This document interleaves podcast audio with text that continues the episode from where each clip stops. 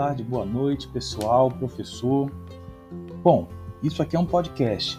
Trata-se de um teste que fiz para poder mostrar para vocês, colegas, professor, como produzir um conteúdo assíncrono que sirva de recurso para a preparação da aula que está sendo proposta.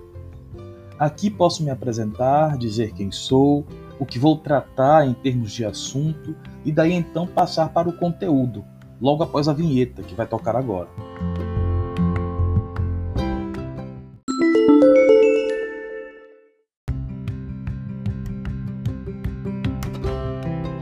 Pois é, pessoal. O podcast é o primeiro elemento do roteiro de aprendizagem que está sendo proposto em meu plano de aula. Consiste num local onde pretendo construir um conteúdo prévio e leve que possa apresentar ao público-alvo da aula que está sendo proposta uma abordagem inaugural, uma apresentação do tema. Aqui posso fazer uma leitura de artigo, descrever o trecho de um filme, ler um texto do livro didático, enfim, reproduzir qualquer conteúdo voltado ao nono ano que trate desse tema que irei ministrar, o Holocausto.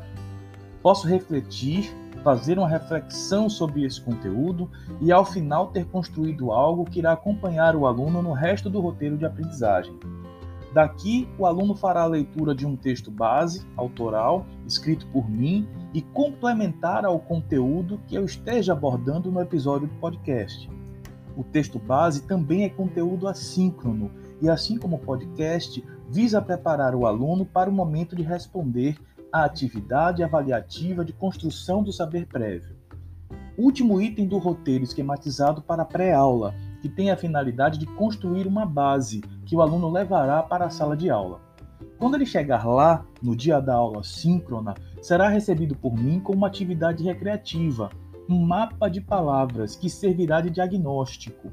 Esse diagnóstico me mostrará quais são os conceitos, as palavras que mais estão reverberando entre os alunos quando eles são indagados sobre o tema.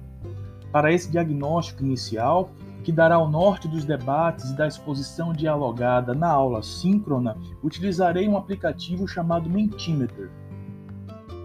Através dele, pretendo sondar o que o aluno conseguiu assimilar do roteiro de aprendizagem na pré-aula, que corresponde a este podcast, um texto base autoral e as atividades avaliativas de construção do saber prévio, que eu convencionei chamar AACSP.